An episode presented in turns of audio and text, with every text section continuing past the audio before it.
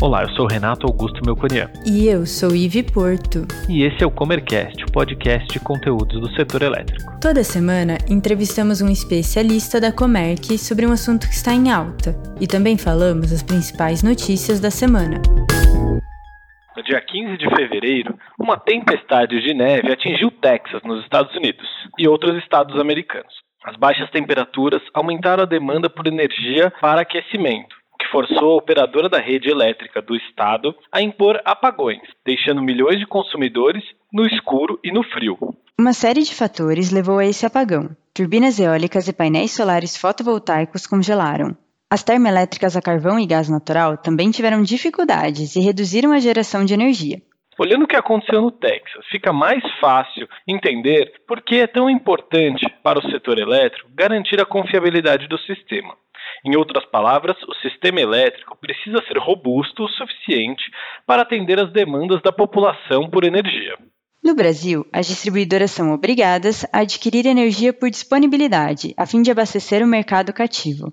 É por isso que se fala em separação de lastro e energia. E esse é o assunto que vamos falar com Demetrios Oliveira, executivo de relacionamento na Comerc Energia.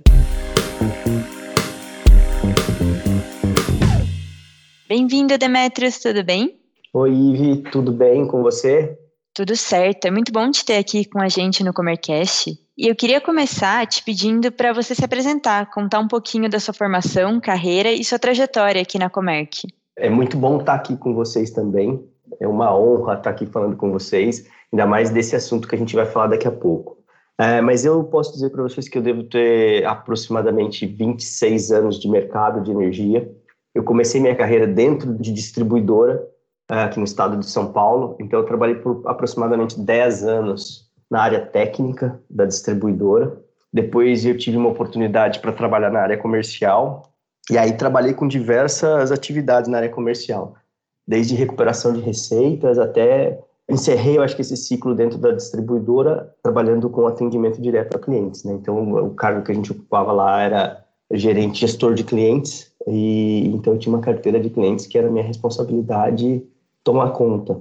Há aproximadamente cinco anos eu vim para a Comerc e mudei de área, né? Então que eu, eu tinha um olhar muito voltado para as questões das distribuidoras, que é um pouquinho diferente do olhar do mercado livre, né? Então isso dá um, a gente vê o mesmo diamante que é esse setor elétrico, mas de um prisma diferente, né? E isso foi muito legal, foi um aprendizado muito grande para mim. De formação técnica, eu sou formado em cursos técnicos aí de elétrica e eletrônica. Trabalhei com eletrônica também antes de ingressar de fato no mercado de energia elétrica, né, que pode ser considerado como um mercado de alta potência. E depois eu me formei em direito.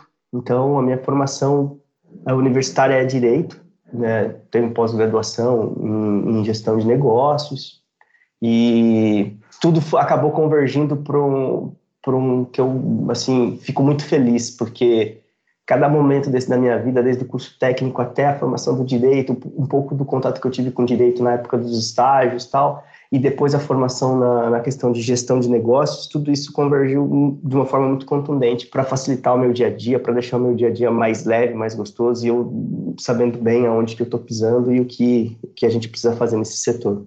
Acho que resumidamente é isso. Legal, Demetrios. Então você tem bastante experiência no setor de energia como um todo, né? E até de diferentes óticas. E por isso que é bom ter você aqui para falar com a gente sobre lastro e energia, né? O setor elétrico, ele discute a prioridade dessa separação entre lastro e energia, mas essa pauta ainda não passou pelo Congresso. Eu queria que você explicasse para a gente um pouquinho o que, que é o lastro e o que, que é a energia. Eu acho que se a gente for é, seguir um caminho, porque é um assunto difícil, é um assunto legal e é um, um assunto minimamente polêmico, né? Por isso que a gente ouve-se tanto falar desse assunto. Então, assim, eu gostaria de explicar para vocês de uma forma mais simples e mais lúdica, né? E, e, nesse caminho, o que eu entendo, eu acho que a forma melhor da gente colocar isso é dizer que a energia é aquilo que quando a gente aperta o interruptor da casa da gente, acende a lâmpada. Então é o que faz a lâmpada acender, é o que faz o motor girar, é o que gera trabalho quando a gente precisa da energia em um determinado equipamento. Eu acho que isso é um conceito de energia, e se nós fôssemos fazer um paralelo com, com um outro bem que a gente utiliza de forma muito comum seria com a água. Então, é como se a energia fosse a água. Quando a gente abre a torneira da casa da gente, por exemplo, sai ali pela torneira. Então, isso seria a energia. Fazendo agora, entendendo um pouquinho mais o que é o lastro dessa energia, ou o que seria a garantia física dessa energia, né? É, é como se a gente dissesse assim: é a geração, é aquele maquinário, aquela, aquele meio por onde a energia de fato é gerada. Traçando o mesmo paralelo com a água, é como se eu entendesse que é a captação de água, que, por exemplo, fica lá perto do rio e que é capaz de tirar a água do rio para ser possível de levar para casa da gente. Então, energia é o que chega para a gente, o que a gente usa de fato na nossa casa, e o lastro de energia é a geração, é a parte física que possibilita essa energia ser gerada e ser trazida até onde a gente precisa de fato consumir. É, tem uma frasezinha que ela é usada mais de forma mais técnica no, no nosso meio, no setor elétrico, e que também é o que está na definição do projeto de lei que hoje está no Senado, que diz assim, ó, que o lastro é uma espécie de garantia exigida pelo Ministério de Minas e Energia que custeia geradores, distribuidores e consumidores. Pela legislação atual, o lastro e a energia elétrica efetivamente gerada e consumida são negociados como se fossem um só produto. Eu acho que isso dá um olhar mais técnico sobre a sua pergunta. Né? Então, como que essa questão, o lastro e a energia, como essa questão é tratada hoje pelas normas regulatórias brasileiras? Basicamente, hoje não há separação. Eu acho que é esse o ponto, né? O Ministério de Minas e Energia, ele entende a comercialização desse produto de certa forma, mais de uma forma um pouco mais restrita. Ele enxerga essa necessidade do lastro muito embora ela não é aberta para os consumidores finais, por exemplo. Então, hoje, a legislação não permite que consumidores, por exemplo, dimensionem o risco de ter ou não ter essa garantia. Uma vez que a gente, a gente pode dizer que o que se comercializa hoje no país, por força de lei daí, é um produto só. Então, entende-se que quem compra energia, compra-se também o lastro ali junto, né? Isso a gente pode entender também que existe uma, uma forma centralizada de se dimensionar esse, essa necessidade de lastro, porque isso aí, mais do que uma questão financeira, é uma questão de segurança do sistema, porque se os vários entes ou players do setor vendem, então comercializando energia, e os consumidores geralmente não, não faz parte do universo deles olhar e saber se tem geração suficiente hoje, se vai ter geração suficiente amanhã, ou num futuro um pouco mais distante, né? Isso não faz parte da ótica do consumidor no contexto geral, né? Alguém precisa olhar para isso. Então, é, nesse ponto, é o Ministério de Minas e Energia que faz essa métrica, que desenha, que dimensiona essa necessidade de uma forma centralizada e promove leilões, por exemplo, para que seja adquirido esse lastro de energia. Entendi. E o que seria, então, de fato, essa separação do lastro e da energia? Aí é interessante a gente dizer que existe uma possibilidade, e eu estou falando que existe uma possibilidade porque o assunto não é tão. É, existem várias correntes doutrinárias que podem opinar sobre esse tema e entender um pouquinho diferente. Então, uma delas é que, assim, do jeito que está hoje, é possível que haja uma oneração, então que o preço desse lastro seja um pouco maior do que realmente deveria ser. Um outro ponto também é que hoje a gente pode entender que não são todos que pagam da forma como deveriam o custo desse lastro. Né? Então, o que se busca, eu acho que se a gente fosse. O que quer dizer essa separação de lastro é você tornar a aquisição dele de uma forma mais transparente, no sentido de que eu vejo, entendo o que eu estou comprando, transformar esse lastro num produto a ser adquirido, comercialmente falando, de uma forma apartada da energia, e dessa forma você fomentar de forma separada a construção, então, o investimento em estrutura que garanta esse lastro, então, por isso até a garantia física, né? Então, não é um bem que vai garantir algo lá na frente, é uma garantia física mesmo de que aquilo vai existir. E você faz isso pensando no hoje e principalmente no futuro, né? Porque tem que imaginar que tem que se dimensionar a carga né, com esse dimensionamento dessa carga no futuro, você fomentar investimento que viabilize a construção desses ativos, né, que a gente pode chamar também. E o mais interessante, então, eu acho que para a gente resumir, sintetizar a resposta, é assim: você enxergar que energia é aquilo que a gente falou lá no começo com relação a gerar luz, a fazer o motor girar, que seria a água, e que o lastro vai ser comercializado separado dela. E quando uma pessoa comprar, negociar, dimensionar ou pensar nesse lastro, vai pensar na usina que está lá na outra ponta. Não só para fornecer energia para ele naquele momento ou no hoje, mas também numa eventualidade. Então, se, por exemplo, acontece alguma coisa que tire uma eventual usina de operação. Então, não se pode pensar que se tenha só essa usina, né? Tem que ter mais usina capaz, num momento crítico desse, suportar a perda de um ativo que estaria ali gerando, teoricamente. Então, eu acho que é isso, é olhar para o lastro, enxergar o lastro diferente da energia, desenhar produtos, comercializar esses produtos, fomentar a construção de novos ativos e tornar, acho que o setor elétrico cada vez mais seguro e mais barato também para o consumidor final. Você falou já um pouquinho da importância disso, né? Mas eu queria que você entrasse mais nessa questão. Por que, isso é tão importante para o setor elétrico? Eu acho que é o equilíbrio econômico, né? Então, é, entendo que seja a busca pelo equilíbrio econômico, né? E, e entende-se o equilíbrio econômico, eu acho que transformar a matriz brasileira de geração de energia numa matriz cada vez mais limpa, mais consciente, mais barata, isso diminui o custo do Brasil também, né? O custo do país e você também promover a igualdade na questão de se pagar esse custo, né? Como hoje esse custo ele está embutido na energia, entendido que está ali dentro, às vezes a gente nem para para pensar nisso, né? E quem acaba, às vezes, pagando isso de forma direta, muitas das vezes, é um player de todo o sistema, né? Então você pensa que a gente tem consumidor final, que nós temos comercializadores, que nós temos distribuidores, que nós temos geradores e com grandes consumidores, aliás, né, que eu acho que é, talvez é o player mais importante de fato desse sistema todo, né, que é quem compra e quem precisa de fato da energia. E, às vezes não é claro para esses consumidores, então, entender o que está pagando e como está pagando e onde está pagando, né. Então, com a separação, o que a gente vai ter é uma, uma forma mais cristalina da gente enxergar a energia, da gente enxergar o lastro, da gente comercializar esse lastro como um produto. Os consumidores finais é importante que eles também tenham tranquilidade no, no sentido de que entenderam o que é, entenderam o que estão comprando e a necessidade daquilo que estão comprando. Então, eu acho que quando você promove essa separação, você passa uma imagem para o mercado de maior organização, de maior economia, apesar de tudo, porque não está se criando um produto novo para se comercializar, né? Então a gente poderia entender que ficaria mais caro alguma coisa, né? Mas não é isso, o que está se fazendo é se separando, então, e aí o preço tende a, a de certa forma, cair também, porque você começa a enxergar melhor o dimensionamento da carga e o repasse desse custeio também entre todos os players do sistema elétrico. Entendi. Então, já que esse tema é tão importante, para o setor como um todo, o que, que tem sido feito, por exemplo, por parte do Congresso, até esse momento para atender essa demanda do setor elétrico? O setor elétrico fala há muito tempo, né? Essa é uma pauta antiga do setor elétrico.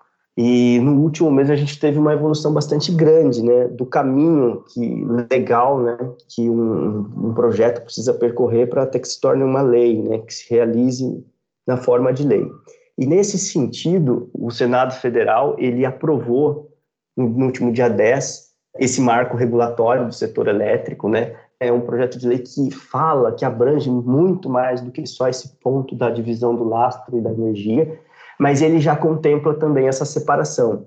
Então, com essa aprovação no dia 10 de março, a gente pode dizer que os próximos passos, então, seria. É, ele teve algumas, como que eu posso dizer, não umas ressalvas, né, mas ele precisa passar por uma nova votação, porque teve algumas alterações no texto original, né? E após passar por uma nova votação na Comissão de Infraestrutura, uma vez que houve alteração na redação original, o texto segue para a Câmara dos Deputados. Demetrios, deu para entender bem o que, que é esse projeto de lei, né? E o que acontece se essas leis entrarem em vigor? Eu acredito que o principal desafio e o principal impacto, uma vez que esse projeto de lei realmente se transforme numa lei, é, por exemplo, como serão tratados os contratos existentes, que o, são até chamados de legado. Porque se a gente pensar que um contrato ele possui dentro dele direitos e deveres que são assumidos pelas partes, ao longo de um determinado tempo, isso a gente não pode, a gente tem que ter isso como verdadeiro durante todo aquele tempo. Então a gente não pode, de certa forma, alterar uma condição contratual, a não ser que todas as partes concordem, né?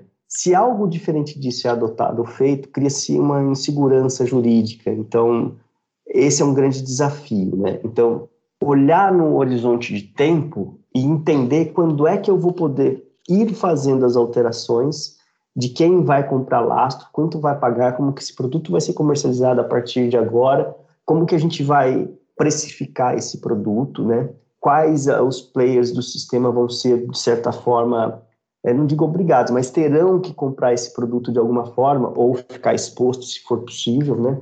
E aí ir uh, tomando suas posições num curto prazo, por exemplo, ao invés de contratos de longo prazo sem então afetar a questão da segurança jurídica. Né? Então, eu acho que esse é um grande desafio que o legislador vai ter que, já está pensando nisso, né? mas vai ter que realmente se debruçar para poder a gente caminhar para o futuro que a gente deseja. Eu acho que existe, então, dentro dessa questão dos contratos né, assumidos, é, eles geraram, então, né, na questão de direitos e deveres, preços a serem pagos de usinas que estão aí, e são contratos relativamente longos, né? Então a gente tem contrato aí de 30 anos, talvez. Então é possível, hoje eu não tenho essa informação de fato na mão de uma maneira, é, como que eu posso dizer, segura e certa, mas a gente sabe que são contratos longos, então a gente pode estar falando de usina contratada, por exemplo, é, nesse modelo existente hoje, que esse contrato tem mais 30 anos para frente, por exemplo. Né? Então a gente tem que olhar para isso, entender esses preços, entender que mecânica que a gente vai adotar para poder diluir o impacto desses contratos à medida que pode ser que eles acabem causando distorção no preço, né? A gente sabe que, por exemplo, o mercado livre, ele é um pouco mais barato que o cativo hoje, não só pela questão da livre concorrência, né, de venda e compra de energia, que é a lei da oferta e da procura, por exemplo, né, que o mercado livre propicia, mas também pelo custo da garantia física ou do lastro que está embutido no preço das distribuidoras de uma forma direta. Né? Então, isso é sabido. Então, tem essa questão também. Ah, o mercado livre caminha, eu acho que agora, passos um pouco mais largos, no sentido de maior abertura ainda do que se tem hoje. Né? Então, no futuro bem próximo, a gente vai ver mais e mais consumidores com, com condições de migrar para o mercado livre. Né? Então, assim, é, precisa se equalizar, sim, essa questão dessa dos preços de energia para os players hoje que compram e vendem essa energia, seja no cativo ou seja no livre. E eu acho que o último ponto também é entender como é que vai ser daqui para frente controlado todo esse aparato, né? Porque quando a gente pensa que vai separar e que pode até entender que o próprio mercado vai equilibrar essa questão da oferta e da procura, inclusive não só na compra do produto final, mas também no, no fomento de novos empreendimentos para suprir cargas futuras, a gente tem que pensar numa estrutura que olhe para tudo isso, que entenda o quanto precisa ser gerado, fomentado para novos empreendimentos e que seja capaz de então fazer esse fomento, né? de realmente incentivar investidores a, a investir nessas, nessas usinas. É, então, é muito maior do que você só falar de consumidor final e de preço, é muito maior do que você só falar é, de que é uma coisa é energia que gera o trabalho, gera luz, gera calor, gera movimento, e só existe uma usina gerando, mas assim, é, é muito legal olhar para esse tema, porque quando você começa a conversar, as coisas vêm acontecendo na cabeça da gente, vai aparecendo, e uma delas é isso, né? Hoje a gente é, fomenta, por exemplo, o Ministério de Minas e Energia com dados do OMS, dados que às vezes os clientes, os consumidores finais preenchem e reportam, qual é a sua a carga de cada um hoje, qual vai ser a carga no futuro, mas de uma maneira mais assim, sem muita hum, preocupação em estar tá retratando realmente o que vai ser lá na frente, né? Então vamos ter que se pensar em mecanismos de maior assertividade nesse sentido, para que isso não acabe fomentando, por exemplo, a construção de muitas usinas e que lá na frente se mostrem ociosas. Isso também vai gerar um custo elevado, não é legal. E o contrário também é verdadeiro. Eu não posso fomentar uma construção de usinas aquém do que é necessário, porque isso pode trazer problema de segurança mesmo na geração e distribuição de energia lá no futuro. Né? Muito legal, Demetrios. Acho que deu para entender bem o que, que é esse tema e que ele tem, na verdade, um impacto bem grande né, no setor. Foi muito legal a conversa e fica estendido o convite aí para você voltar outras vezes. Obrigado, de verdade. Eu, eu já tinha falado para vocês que é um prazer e uma honra estar aqui falando com vocês. É um assunto muito legal. Eu sei que a gente falou pouco, a gente tinha muito mais coisas para falar sobre esse assunto, né? Adequabilidade, firmeza, segurança, é, preço, dimensionamento pelo capex, valor do produto, tipo de geração, é, usinas de diferentes fontes, né? Solar, eólica, hídrica, como é que se compõe preço, por que, que no cativo é mais, um pouco mais caro e acaba onerando, e por que, que no livre é um pouquinho mais barato, enfim, é uma, uma, é uma mecânica complexa e longa, grande. Mas, assim, eu acho que a gente conseguiu falar um pouquinho e, de repente, se no futuro próximo precisar da gente falar um pouquinho mais no detalhe, a gente também fica à disposição e ia gostar muito. Muito legal, Demetrios. Bom que sobra assunto para as próximas vezes. Legal. Obrigada. Imagina. Tchau, tchau.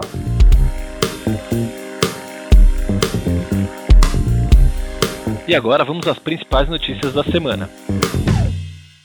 O presidente Jair Bolsonaro sancionou a medida provisória 998 de 2020, no dia 2 de março.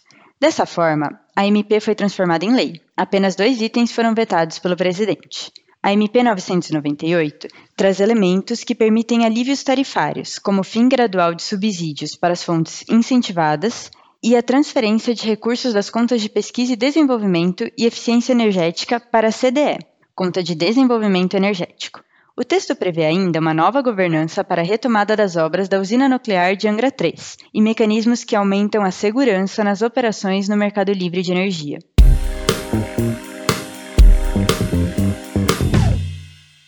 A ANEEL determinou que a bandeira tarifária para as contas de luz permanecerá amarela em março, com custo de 1,34 para cada 100 kWh consumidos. A ANEL explicou que, apesar de março ter sido um mês típico do período úmido, os principais reservatórios hidrelétricos do país ainda apresentam um baixo nível de armazenamento para essa época do ano.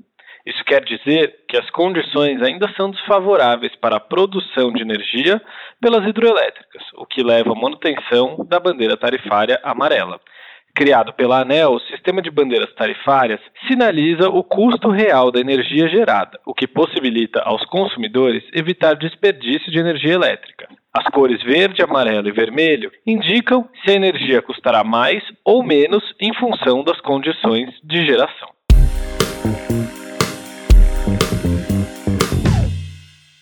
Segundo dados do Boletim Semanal do Programa Mensal de Operação, divulgado pelo Operador Nacional do Sistema Elétrico, o mês de março deve apresentar uma elevação de carga de 4,1% no Sistema Interligado Nacional. A estimativa é que a carga alcance 71.527 megawatts médios. A maior expansão no consumo deve ser registrada na região Nordeste, em 7,1%, com 11.693 megawatts médios. Na sequência, deve aparecer a região Norte, com incremento de 5,4% e 5.736 megawatts médios, e Sudeste e Centro-Oeste, com 4,2% de elevação e 41.493 megawatts médios. A região sul, que vinha registrando consumo negativo durante fevereiro, deve retomar os índices positivos e chegar a 12.605 megawatts médios, uma elevação de 0,9% na comparação com o mês anterior.